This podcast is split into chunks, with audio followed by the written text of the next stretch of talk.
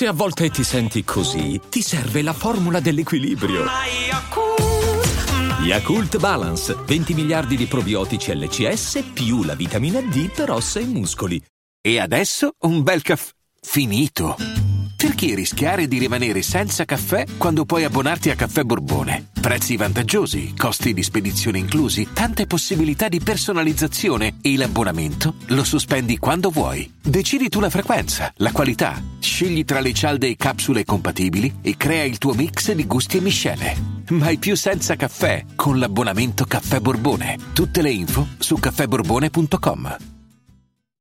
With the Lucky Land slots, you can get lucky just about anywhere. This is your captain speaking. Uh, we've got clear runway and the weather's fine, but we're just going to circle up here a while and uh, get lucky. No, no, nothing like that. It's just these cash prizes add up quick. So I suggest you sit back, keep your tray table upright, and start getting lucky.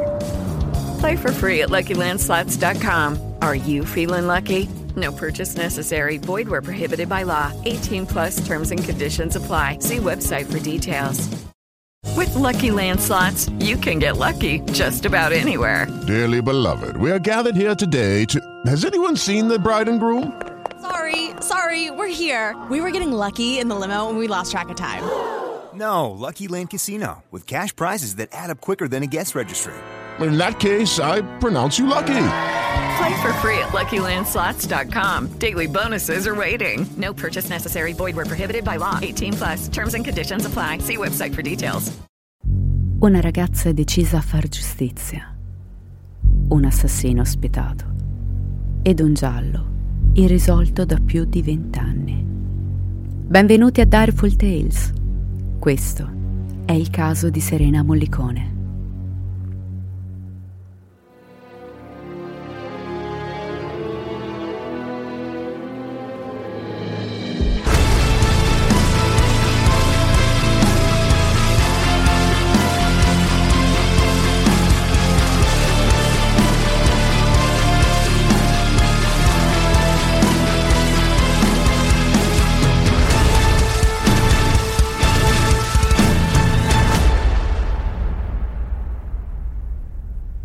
Ma è vero che accompagnavi Serena a scuola? Sì.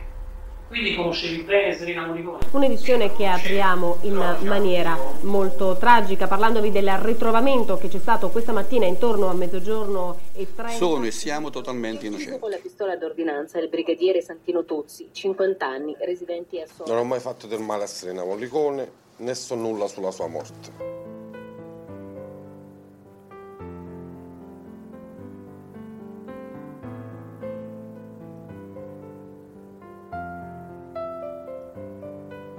Arce, un piccolo comune di 5.000 anime nel cuore della Ciociaria, nel Lazio. Un paese che si snoda tra le sue piccole viuzze lungo le pendici del monte di Rocca d'Arce, dove la chiesa barocca dedicata ai Santi Apostoli controlla piazza Umberto I. Arce è uno specchio di realtà a noi italiani molto familiare. Qui i pettegolezzi corrono veloci e tutti sanno chi è il figlio del tabaccaio o con chi si apparta in segreto l'estetista che ha quel negozio all'angolo. I segreti durano poco in un comune dove da sempre si cresce e si invecchia insieme, volente o nolente. La vita è semplice, per i giovani forse troppo, ed il solo desiderio è quello di spostarsi in una città più grande. Altri invece preferiscono concentrarsi sul presente e su ciò che è Arce. Siamo nel 2001. Ancora il mondo non è stato sconvolto dalla caduta delle Torri Gemelle e l'Italia non ha idea che tra qualche mese affronterà le atrocità del G8 e della Diaz. È il primo giugno e ad Arce sta accadendo qualcosa, qualcosa a cui nessuno in paese è abituato. Una ragazzina è scomparsa nel nulla. La conoscono tutti quella diciottenne dei capelli castani e gli occhi azzurri. Si chiama Serena Mollicone. Suona il clarinetto nella banda comunale parrocchiale e frequenta il liceo socio-pedagogico linguistico. Questa mattina è uscita presto di casa per andare dal dentista, portando con sé i libri di scuola e la tesina che sta scrivendo per la maturità. Il padre Guglielmo ha già provato a chiamarla diverse volte, ma il suo telefono risulta staccato. L'uomo è in pensiero. Sa che la figlia spesso fa l'autostop per non tornare in paese a piedi. Ma papà, stai tranquillo. Mica vado con gli sconosciuti. Salgo solo con chi conosco del paese. Le dice sempre Serena. Ma Guglielmo ha un orrendo presentimento e sente di non poter perdere tempo. Chiama la polizia, avverte familiari, amici e vicini di casa. Tutti escono a cercare Serena, ingoiando a fatica i pensieri di queste prime ore drammatiche. Serena è una ragazza dolce, affabile, disponibile e sempre sorridente. Per il padre ha già sofferto troppo, essendo rimasta orfana di mamma quando era solo una bambina. Tutti vogliono bene a Serena, soprattutto per il suo sorriso e il suo fortissimo senso della giustizia, che non nasconde certo dietro le lentiggini brune. A 18 anni, la ragazzina ha ben saldi in testa i propri valori e non risparmia il fiato se vede un'ingiustizia. Questa è Serena Molicone. Tutto il paese si mobilita per cercarla, ma passano le ore e della giovane non si hanno notizie. Arrivano le 21, quando il padre, Guglielmo, si reca alla caserma dei carabinieri per denunciare la scomparsa. È sabato 2 giugno, quando alle 4 del pomeriggio un giovane uomo si presenta alla caserma dei carabinieri di Arce dicendo di avere informazioni sulla ragazza scomparsa. Colui che si siede di fronte ai militari è Carmine Belli, un carrozziere di 35 anni che serve molti dei paesani di Arce. Il maresciallo in servizio è Franco Mottola. Carmine gli racconta di aver visto Serena il giorno prima data della scomparsa, intorno alle 10, 10 e mezzo del mattino, di fronte al bar Chioppitelle, mentre litigava con qualcuno. Un ragazzo dai capelli biondi, ma non ne è sicurissimo. Il maresciallo chiede come fosse vestita la ragazza. Carmine dice di ricordarla con indosso un paio di pantaloni neri e una maglietta rossa. Passano altre 24 ore. È domenica. Sono le prime ore della mattina quando alcuni fedeli si radunano in chiesa e pregano per la giovane scomparsa. Nel frattempo, lungo il fiume Liri, la protezione civile sta cercando tracce di Serena. Forse è davvero successo qualcosa di brutto. Forse come molti altri adolescenti nascondeva un dolore che a un certo punto non è più riuscita a trattenere. Forse Serena ha scelto di farla finita. Ma Guglielmo non ci crede. Serena non farebbe mai una cosa del genere.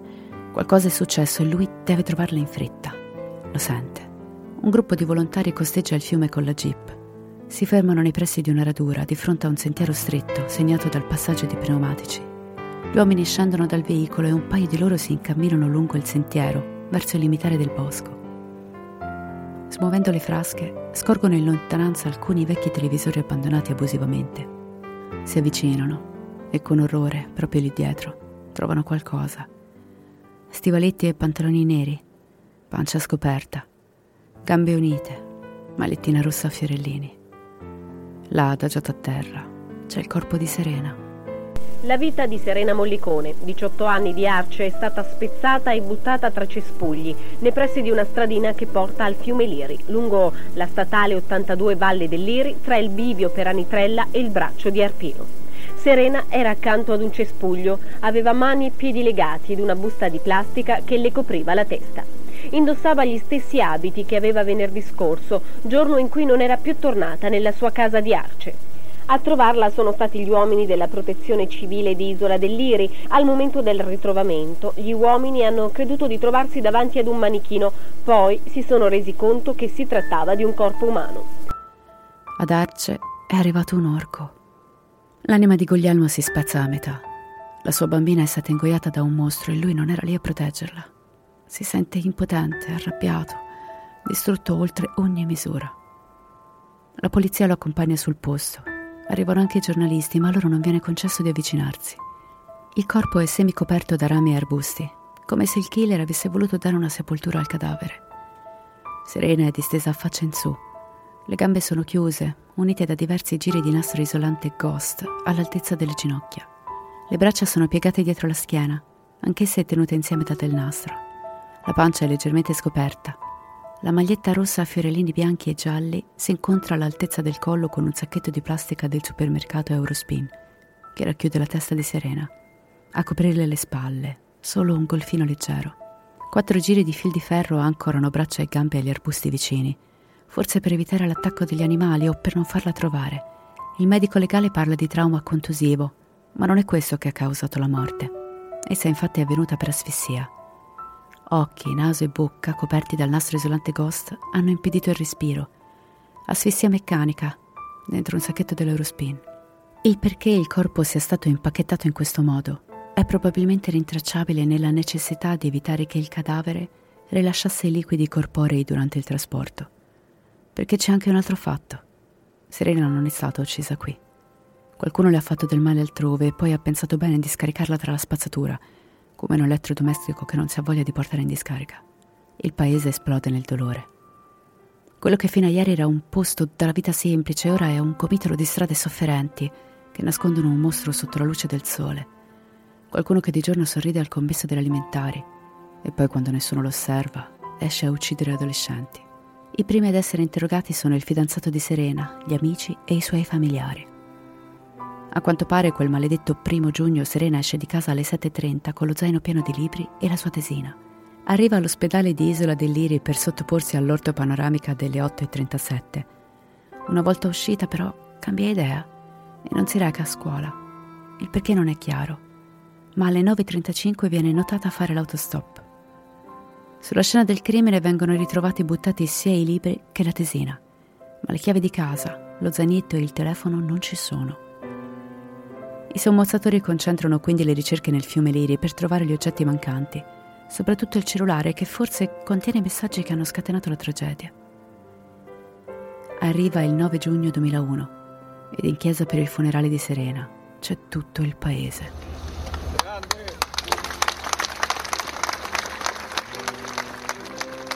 Applausi e tanta commozione. Come sempre sono i protagonisti della giornata.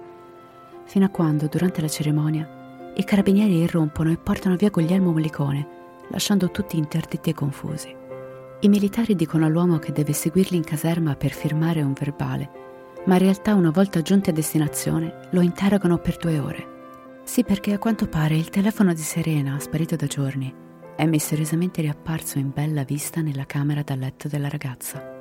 Guglielmo si dice convinto che sia stato l'assassino a introdursi in casa e a rimetterlo a posto, ma i carabinieri vogliono vederci chiaro. Si fa largo il sospetto che il cellulare sia stato ripulito da messaggi incriminanti e riportato all'abitazione dai Mollicone. Ma da chi? Si analizza il contenuto del dispositivo. Al suo interno si trovano alcuni strani messaggi di un numero salvato in rubrica 666 sotto il nome Il Diavolo. Il pensiero comune impatta immediatamente contro scenari oscuri e terrificanti. Si indaga alla pista delle sette sataniche, ma chi conosce Serena rifiuta categoricamente un suo coinvolgimento di questo tipo. La ragazza frequentava la chiesa con passione e non si sarebbe mai mischiata a individui così inquietanti. Le indagini infatti fanno un gigantesco buco nell'acqua. Il tempo passa e il comando di Arce sembra non concludere niente. Così la procura di Cassino toglie il caso ai carabinieri e lo affida all'unità Analisi Crimini Violenti della Polizia, una squadra che in Italia indaga sui serial killer, la famosa squadra antimostro. Nuova partita dunque, una pagina bianca da riscrivere. Si studiano nuovamente gli interrogatori fatti dai carabinieri. Si riparte da Carmine Belli, un uomo semplice con un lavoro onesto, una bambina di tre anni e una moglie. Il 18 luglio viene convocato in questura dove viene sottoposto a un estenuante interrogatorio che inizia alle 2 del pomeriggio e si protrae fino alle 6 del mattino.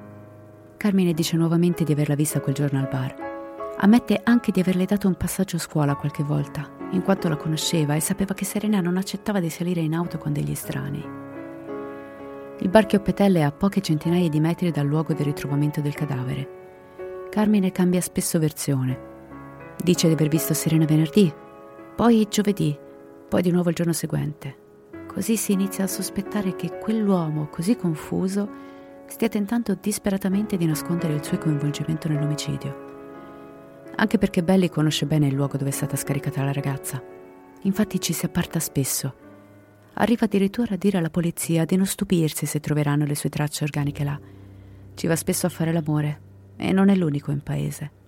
La piazzola dedicata agli incontri bollenti dei paesani di Arce dista solo 45 metri dal punto dove è stato posizionato il cadavere. Carmine è anche l'unico testimone che dice di aver visto un ragazzo biondo aggredire verbalmente Serena al Parchio Petelle.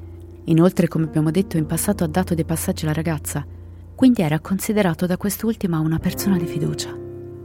Interviene la scientifica, che effettua una perquisizione profonda della carrozzeria di Belli, utilizzando anche il luminol, un composto chimico che mischiato a un appropriato agente ossidante esibisce una chemiluminescenza bluastra in grado di evidenziare tracce biologiche e tracce di sangue.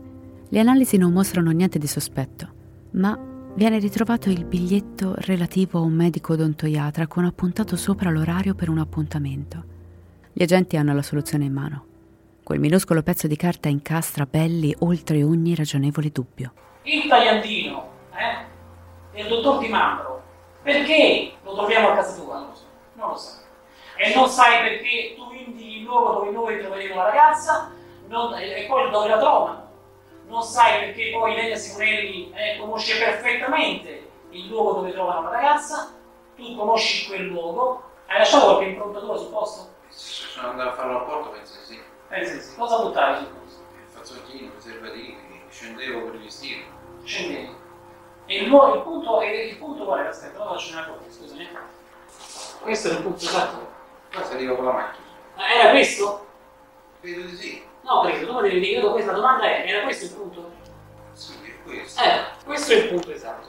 Come vedi, come vedi, qua non è che io ti ho fatto vedere un'area vastissima che tu dici quello è un albero, quella è la scatola, quella è la casetta e questo è il punto. Questo, questo è l'unico, posto che ci può arrivare con la macchina, perché poi di qua ci stanno le spine, gli infrattori. Carmine, ma come fai a dirlo che questa è solo una foto che Serena Monicone? È una foto dove siete Serena Monicone, come fai a dire che questo è il punto? La mattina del primo giugno Carmine avrebbe adescato Serena mentre faceva l'autostop. La ragazza avrebbe accettato il passaggio fidandosi dell'uomo. Una volta a bordo, Carmine avrebbe cercato di stuprare Serena, che però avrebbe opposto resistenza. Belli avrebbe reagito con un pugno violento contro la tempia di Serena. La ragazza sarebbe svenuta, perdendo sangue. L'uomo in preda al panico avrebbe perso completamente il controllo e avrebbe scelto la strada più orribile, uccidere la ragazza per tapparle la bocca. All'interno della carrozzeria viene trovato un sacco di nylon di colore nero, sul quale è adeso del nastro Ghost. Il pezzo viene mandato in laboratorio per effettuare le analisi. Carmine inoltre non ha idea di come quel biglietto sia finito nella sua proprietà. Forse è caduto di tasca a Serena una volta che le ha dato un passaggio, o forse qualcuno sta cercando di incastrarlo, perché si è fatto avanti volontariamente all'inizio di tutta questa storia. Ma Belli non ha più voce in capitolo. Anzi, gli conviene stare zitto perché da questo momento in poi tutto quello che dirà sarà usato contro di lui in tribunale. Il carrozziere 35enne è il mostro di Arce.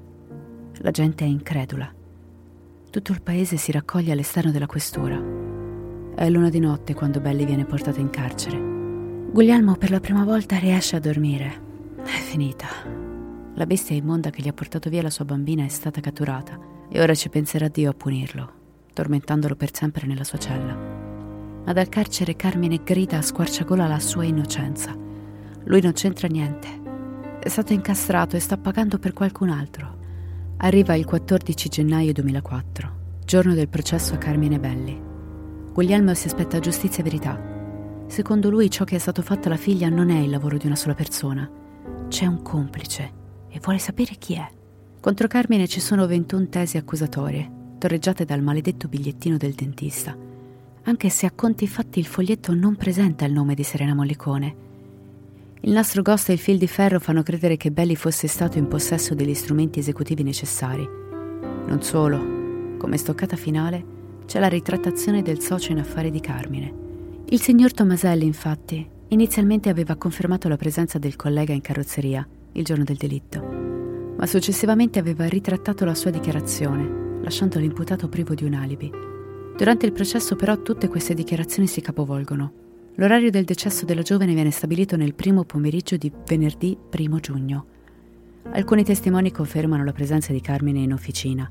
Ecco che quindi il carrozziere non avrebbe avuto il tempo utile per compiere il delitto e per confezionare il cadavere, opera che a detta della scientifica avrebbe richiesto almeno due ore. Inoltre il nastro che legava le gambe presentava due impronte digitali, che una volta analizzate si sono rivelate non appartenenti a Belli. In realtà nessuna delle tracce sul cadavere è riconducibile al carrozziere, come non c'è la benché minima traccia di sangue all'interno della sua auto. Ed ecco così che la tesi accusatoria crolla come un instabile castello di carte. 7 luglio, il giorno della sentenza. Nell'aria si vociferano 24 anni di carcere, ma al momento in cui il giudice si alza, l'aula esplode. Belli viene scarcerato perché è innocente. Alle 17 lo lasciano correre fuori dove lo attende sua figlia che lo abbraccia e gli dice Andiamo a casa ora. Dopo 17 mesi di carcere, L'unico sospettato viene assolto. Il delitto è ancora irrisolto. Guglielmo però non si arrende, non ha paura e va avanti con tutto se stesso. È ucciso con la pistola d'ordinanza il brigadiere Santino Tozzi, 50 anni, residente a Sora. Cosa sarà passato nella mente e nel cuore di Santino Tozzi, tanto da indurlo al suicidio? 11 aprile 2008. Un carabiniere si uccide nella sua auto. Santino Tuzzi, brigadiere di 50 anni, si spara con la pistola d'ordinanza. La famiglia è sotto shock. Le prime ipotesi parlano di un triangolo amoroso di cui l'uomo non avrebbe più sopportato il peso. Ma mentre i giornalisti arrivano sulla scena del crimine, riescono a riprendere un amico del carabiniere, che grida: Lo hanno ammazzato! Lo hanno ammazzato perché sapeva di Serena, gli hanno tappato la bocca! Qualcuno vicino a lui dice di stare zitto, per carità, stai buono. Ma l'amico, straziato dalla morte di Santino, continua, nel pieno di un attacco di panico. La sera del funerale il telefonino a casa di Molicone ce l'ha riportato Mottola, il maresciallo. Non lo sa nessuno perché l'ha detto solo a me il compare. Mi fanno ammazzare perché là c'è andato col caso di Serena, gli hanno attaccato la bocca, gli hanno attaccato la bocca. Perché ragazzi non si mozzica, per favore, state zitta. Che poi c'era il funerale, io telefonino alla casa di cose, da Molicone ci ha portato prima volta, il maresciallo.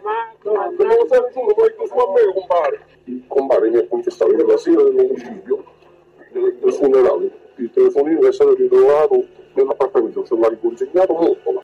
Alt, fermi tutti. Di che diavolo sta parlando quell'uomo? Perché va a ripescare una storia vecchia di sette anni? E soprattutto cosa c'entra il maresciallo capo della caserma dei carabinieri di Arce? Recuperiamo le pagine del calendario e riavvolgiamo il nastro di 15 giorni. Torniamo al 28 marzo 2008, sette anni dall'omicidio. Lucky Land Casino asking people what's the weirdest place you've gotten lucky? Lucky? In line at the deli, I guess? Aha, in my dentist's office.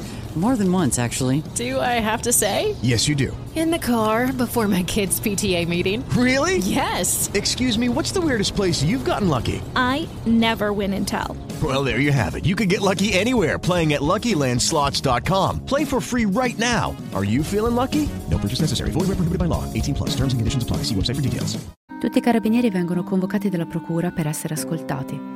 Tra loro c'è anche Santino Tuzzi, che il giorno del delitto stava prestando servizio come piantone alla caserma di Arce.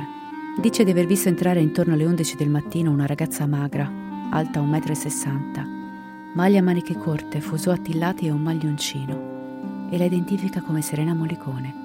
A quanto pare la ragazza era attesa da qualcuno all'interno della caserma. Santino infatti a quanto pare riceve una chiamata dall'appartamento dei Mottola poco prima dell'arrivo della ragazza. Gli viene chiesto di aprire il portone e di permettere alla giovane l'ingresso agli alloggi. Santino ricorda bene la presenza del maresciallo Mottola all'interno del proprio appartamento, in quanto il militare è tornato dalle prove della festa di paese a Frosinone. In casa Mottola in quel momento è presente anche la moglie e il figlio Marco, coetaneo di Serena.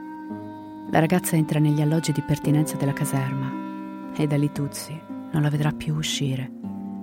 Quel giorno in caserma erano presenti anche Francesco Soprano e Vincenzo Quatrale, altri due militari dell'arma. Tuzzi sa che Serena conosceva Marco. In passato aveva partecipato ad alcune feste che si erano svolte proprio in quell'appartamento. Ma c'era qualcosa che molti non sanno, qualcosa che la ragazza aveva confidato ad alcune persone fidate, il padre, il fidanzato e l'insegnante di scuola. Serena aveva scoperto che Marco Mottola spacciava droga e questa consapevolezza la tormentò a tal punto da convincersi di denunciare tutti i carabinieri. In quel periodo, 7-8 ragazzi erano morti di overdose nella zona di Arce. Il paese era diventato una piazza di spaccio importante e molti giovani cadevano nella trappola degli stupefacenti come mosche. Serena era preoccupata, non tollerava che i suoi coetanei perdessero la vita e voleva difenderli a tutti i costi. Guglielmo ricorda di come la figlia avesse cercato supporto nella sua insegnante di italiano, chiedendole un consiglio su come avrebbero potuto fermare l'avanzata della tossicodipendenza visto che il figlio del maresciallo era uno dei pusher di zona. Ecco che quindi la presenza di Serena in caserma sviluppa l'ipotesi di un movente. Forse Marco ha invitato la giovane a incontrarsi per un chiarimento e qualcosa è andato storto. Forse volevano intimarle di stare zitta. Il maresciallo evangelista inizia a considerare l'idea amara ma sempre più reale che Franco Mottola, l'ex maresciallo, ci sia dentro con tutte le scarpe, esattamente come il figlio. Forse Marco ha commesso qualcosa di orribile e il padre lo ha aiutato a disfarsi del cadavere e coprire le tracce.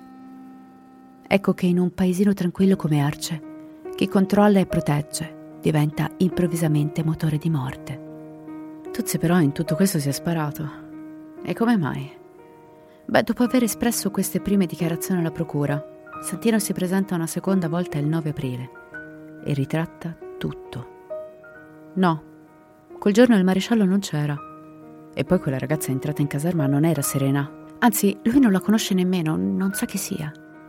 Salta fuori un'intercettazione ambientale registrata nell'auto di Vincenzo Quatrale. Quest'ultimo vuole sapere da Tuzzi che cosa abbia riferito alla procura, dicendo all'uomo di stare attento perché avrebbe rischiato di mettere in cattiva luce la caserma e questo sarebbe stato pericoloso. La famiglia del carabiniere morto smentisce le parole del padre. Santino conosceva molto bene Serena da quando era piccola. Infatti i giorni dopo, Santino torna per l'ultima volta in procura dove ritratta nuovamente e conferma la prima versione. Dice che a casa del maresciallo alle 11 quella mattina c'erano tutti padre, madre e figli. 15 minuti dopo che Mottola è rientrato dalle prove della festa, è arrivata Serena in caserma. La ragazza è salita all'abitazione e da lì non è uscita. Durante l'ultima dichiarazione, la procura fa una domanda molto importante a Santino. Gli chiedono se sia a conoscenza della presenza di una porta rotta all'interno della caserma. Lui dice di sì e sa anche che quella porta era originariamente all'interno dell'appartamento del maresciallo Mottola. Sembra un particolare insignificante, ma Tuzzi con questa dichiarazione segna l'indagine e anche la sua vita. Si parla di istigazione al suicidio. Tuzzi di per sé non aveva problemi di depressione e la mattina in cui ha compiuto il gesto definitivo, in realtà è successo qualcosa. Il suo programma originale cambiò improvvisamente dopo aver ricevuto una chiamata. La nonna, presente in casa in quel momento, sentì Santino rispondere al telefono e riaccacciando esclamare A me questo mi sta facendo passare guai. Le dichiarazioni di Santino rappresentano la svolta.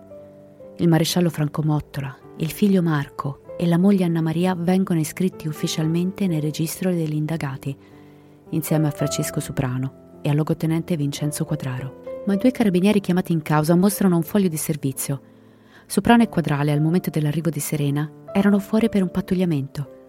E se questo fosse vero, verrebbe a crollare l'ipotesi degli inquirenti basata sulla dichiarazione di Tuzzi. Attenzione però perché ci sono dei particolari non da poco da considerare. In un verbale c'è scritto che alle 12 i due carabinieri si sono recati da un civile per una notifica. Ma il signore in questione smentisce categoricamente, ricordandosi di essere andato lui stesso in caserma e di non aver ricevuto nessuna visita a casa. Sempre alle 12 dello stesso giorno, i due militari risultano a fare dei rilievi di fronte a un cimitero, quello di Colfelice, per un incidente. Due posti diversi allo stesso momento? È un po' impossibile. La procura quindi ritiene che i carabinieri abbiano dichiarato il falso. Le indagini vengono avvolte da un gioco perverso di intuizione e sospetti che corroborano l'un l'altro e ciò che è peggio è che l'unico testimone si è suicidato. Non ci sono prove del coinvolgimento dei Mottola, quindi si arriva a uno stallo. Passano gli anni e la strategia diventa solo una, inchiodare l'assassino con la prova regina. Tre tracce sul corpo di Serena vecchie 11 anni. Si attende il DNA. Arriviamo all'aprile del 2015. Pensate a quanto tempo è passato. Si compara il DNA di 400 persone a quello ritrovato sul corpo di Serena, ovviamente partendo dai Mottola. Ma non si arriva a nessuna compatibilità. Stessa inutilità per gli accertamenti genetici. Sono passati troppi anni e le indagini non hanno mai portato a niente. Ecco che quindi a 14 anni dal delitto viene richiesta l'archiviazione del caso. Una fucilata al cuore della famiglia Molicone. Il RIS si sente sconfitto. Gli esperti sanno che c'è un legame tra la caserma e il delitto, ma qual è? Lo Stato per l'ennesima volta ha fallito, a discapito di una povera ragazzina. Passa il tempo, i mesi si staccano dal calendario e i calendari alle pareti vengono sostituiti. Gennaio 2016. Il GIP dispone nuove indagini all'interno della caserma. Le attenzioni si concentrano sull'appartamento e sulla porta incriminata, che presenta all'altezza di 1,58 m una lesione da impatto. Ma parliamo un attimo di questo particolare. Nel 2008 era stata sequestrata una porta situata all'interno dei locali di servizio della caserma di Arce. presentava uno sfondamento all'altezza di 1,50 m da terra. Venne analizzata questa frattura. Originariamente la porta si trovava in casa Mottola. Successivamente è stata spostata nell'appartamento occupato da Soprano e poi nell'alloggio libero destinato ad altri militari della caserma. Ma perché spostare una porta rotta così tante volte? Il Risse si concentra sul danno da sfondamento. L'ex maresciallo Mottola viene interrogato in merito, ma lui parla di un pugno sfogato sull'ingresso in un momento di nervosismo ma l'ipotesi che sia stata Serena ad aver sbattuto in quel punto si fa sempre più prepotente. Si ipotizza che la ragazza sia stata spinta con violenza contro la porta, sbattendo il sopracciglio sinistro e la zona zigomatica. Viene disposta una perizia guidata dalla dottoressa Cattaneo, che si occupa di simulare diversi crash test. Utilizzando una testa finta dello stesso peso di un cranio umano, la scientifica attesta l'impatto sulla porta da diverse altezze, ripetendo poi l'operazione simulando un pugno ben assestato. La dottoressa Cattaneo conclude che la lesione prodotta dal cranio è la più compatibile con quella presente sulla porta di cartone compensato.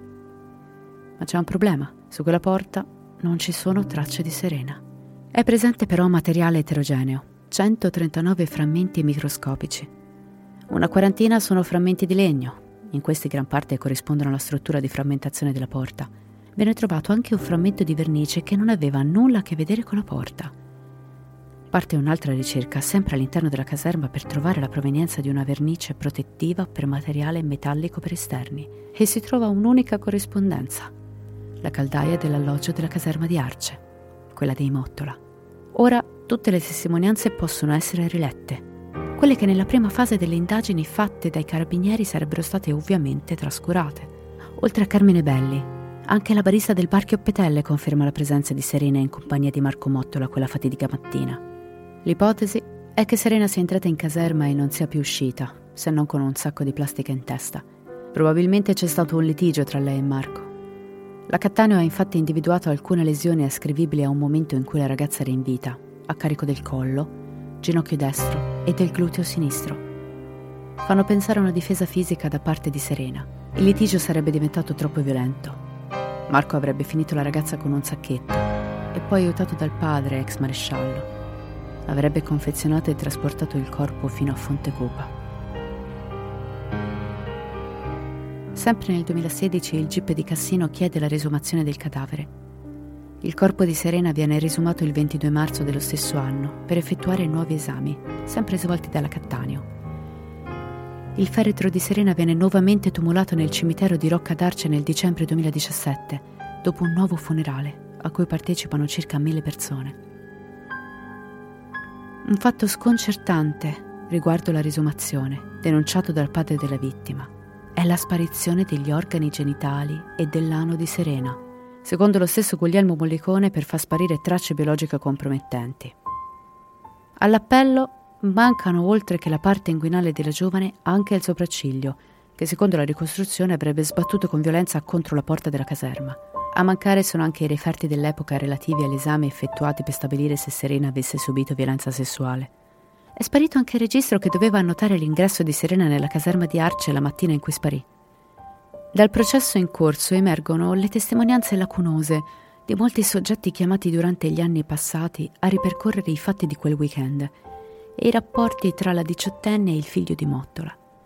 La prima indagine, infatti, fu condotta omettendo e cambiando dettagli potenzialmente decisivi, come ad esempio il modello e il colore della macchina sulla quale un test riferì di aver visto Serena, che combacerebbe con la macchina di Marco Mottola. Nel 2018 il RIS comunica che gli accertamenti tecnici sulla salma di Serena e sul nastro adesivo con cui è stata legata e imbavagliata confermano come luogo dell'omicidio la caserma di Arce. Nell'aprile 2019 si chiudono le indagini, con la richiesta di rinvio a giudizio di cinque persone, tra cui tre carabinieri. Il maresciallo Mottola, la moglie Anna Maria e il figlio Marco vengono accusati di omicidio aggravato. Il sottufficiale Vincenzo Quadrale si vede imputato per concorso in omicidio e per istigazione al suicidio di Tuzzi, mentre il carabiniere Francesco Soprano per favoreggiamento. Secondo la ricostruzione del delitto, a colpirla sarebbe stato il figlio di Mottola, Marco, probabilmente facendo sbattere la testa di Sereno contro una porta all'interno della caserma, ipotesi che il team della difesa ritiene una delle più fantasiose. Arriviamo al 2020, un anno triste per tutti noi. Guglielmo Mollicone, Un uomo piccolo ma con lo sguardo dritto e forte viene colpito da un infarto durante la notte. Sopravvive, ma non è più in grado di partecipare a situazioni stressanti come i processi. Dal momento in cui il signor Mollicone si assente in aula, i Mottola rompono il silenzio e rilasciano alcune dichiarazioni in una conferenza stampa dell'11 gennaio 2020. Sono e siamo totalmente innocenti. Della morte di Serena e di ogni azione criminale legata a lei non so e non sappiamo nulla. Io sono innocente, non ho mai fatto del male a Serena Mollicone, né so nulla sulla sua morte. Respingo ogni accusa. Comunque, se Serena realmente doveva andare a parlare con mio figlio, non c'era bisogno che si facesse vedere dal piantone della caserma. Poteva citofonare direttamente all'alloggio, avendo un ingresso indipendente e un citofono indipendente. La mattina del primo giugno non l'ho vista né in caserma né in altre parti. Non è venuto a cercarmi mai in caserma. Il brigadiere Santino Tuzzi non mi ha telefonato dalla caserma a casa mia e non mi ha avvisato di nulla. Dice una menzogna o si sbaglia quando dice di aver parlato con me. Chi collega la morte di Santino Tuzzi al fatto che qualche giorno dopo doveva avere un confronto con me dice una sciocchezza enorme. Guglielmo, ancora speranzoso di poter dar giustizia alla sua piccola e dolce Serena, si spegne il 31 maggio del 2020. Il 2 giugno si celebra il suo funerale. Guglielmo se ne va, lasciando dei valori importantissimi, dimostrando quanto può essere immenso l'amore di un padre. Ora non si combatte più solo per Serena. Ora la lotta è anche per lui, per far riposare in pace la sua anima. Il 24 luglio 2020 al Tribunale di Cassino parte l'udienza preliminare per i Mottola. L'ex maresciallo Mottola si dimostra tranquillo, quasi spavaldo alle telecamere. Il GIP decide il rinvio a giudizio per tutti i sospettati con l'accusa, a vario titolo, di concorso in omicidio volontario, occultamento di cadavere, istigazione al suicidio e favoreggiamento. Il 19 marzo 2021 in Corte d'Assise di Cassino inizia il processo l'Arma dei Carabinieri e il comune di Arce si costituiscono parte civile per salvare la faccia. Il processo per l'omicidio di Serena Mollicone è attualmente in corso. La dottoressa Cattaneo, chiamata a testimoniare nell'udienza del 21 giugno, parla di come il trauma cranico abbia provocato uno stordimento e di come poi la morte sia sopraggiunta per asfissia. È un'ipotesi molto probabile, ma non ci sono gli elementi per dirlo con certezza. La morte per asfissia meccanica è una diagnosi che si fa per esclusione è una causa di morte che lascia pochissimi segni. Nell'udienza del 28 gennaio 2022 depongono i carabinieri del RIS, che consegnano una lunga relazione alla Procura, nella quale spiegano di aver invenuto 139 tracce, compatibili non solo con legno, ma anche la colla dell'impiallacciatura e resina di rifinitura della porta su cui Serena avrebbe sbattuto il capo. 18 febbraio 2022 l'ex maresciallo Franco Mottola viene accusato di pedopornografia da un testimone ascoltato durante l'udienza del processo. Il vice brigadiere Luigi Giobbe è stato infatti chiamato a deporre in merito a alcuni file rinvenuti nel cellulare del carabiniere. Sarebbero state trovate circa 10 immagini di natura sessuale a sfondo pedopornografico. Il 27 marzo 2022 viene chiamata in aula Sonia da Fonseca, amica stretta della presunta ex amante di Santino Tuzzi. La testa conferma il racconto che avrebbe confidato quest'ultima. La donna le avrebbe riferito di aver visto la mattina del primo giugno 2001, giorno della scomparsa, la ragazza all'interno della caserma dei carabinieri d'Arce. Una rivelazione chiave per l'impianto accusatorio, che confermerebbe la caserma come luogo dell'omicidio. L'avvocato che assiste la famiglia Mottola contesta le dichiarazioni alle teste e richiede al giudice il confronto in aula tra la Fonseca e l'amica probabile ex amante del carabiniere morto. Nel frattempo, nel corso dell'udienza, l'ex logotenente Vincenzo Quadrale annuncia di voler parlare nelle prossime udienze. Al momento non ci sono altri aggiornamenti sulla vicenda. La tesina su cui stava lavorando con tanto impegno Serena Mollicone prima della sua scomparsa trattava il tema della violenza sulle donne. Consuelo Mollicone, sorella di Serena, e Antonio Mollicone, suo zio, sono oggi portavoce del caso e stanno ancora attendendo la pace per quella ragazza che tanto credeva nella giustizia.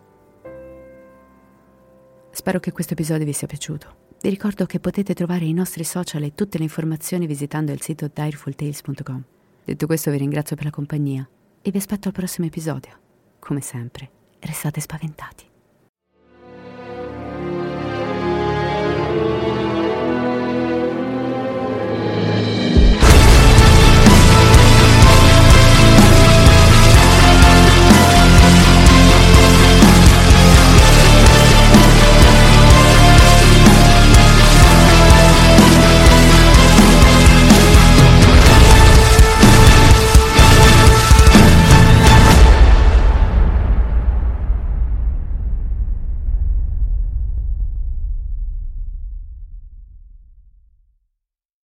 I'm Sandra, and I'm just the professional your small business was looking for. But you didn't hire me because you didn't use LinkedIn jobs. LinkedIn has professionals you can't find anywhere else, including those who aren't actively looking for a new job but might be open to the perfect role, like me. In a given month, over 70% of LinkedIn users don't visit other leading job sites. So if you're not looking on LinkedIn, you'll miss out on great candidates like Sandra. Start hiring professionals like a professional. Post your free job on linkedin.com/achieve slash achieve today.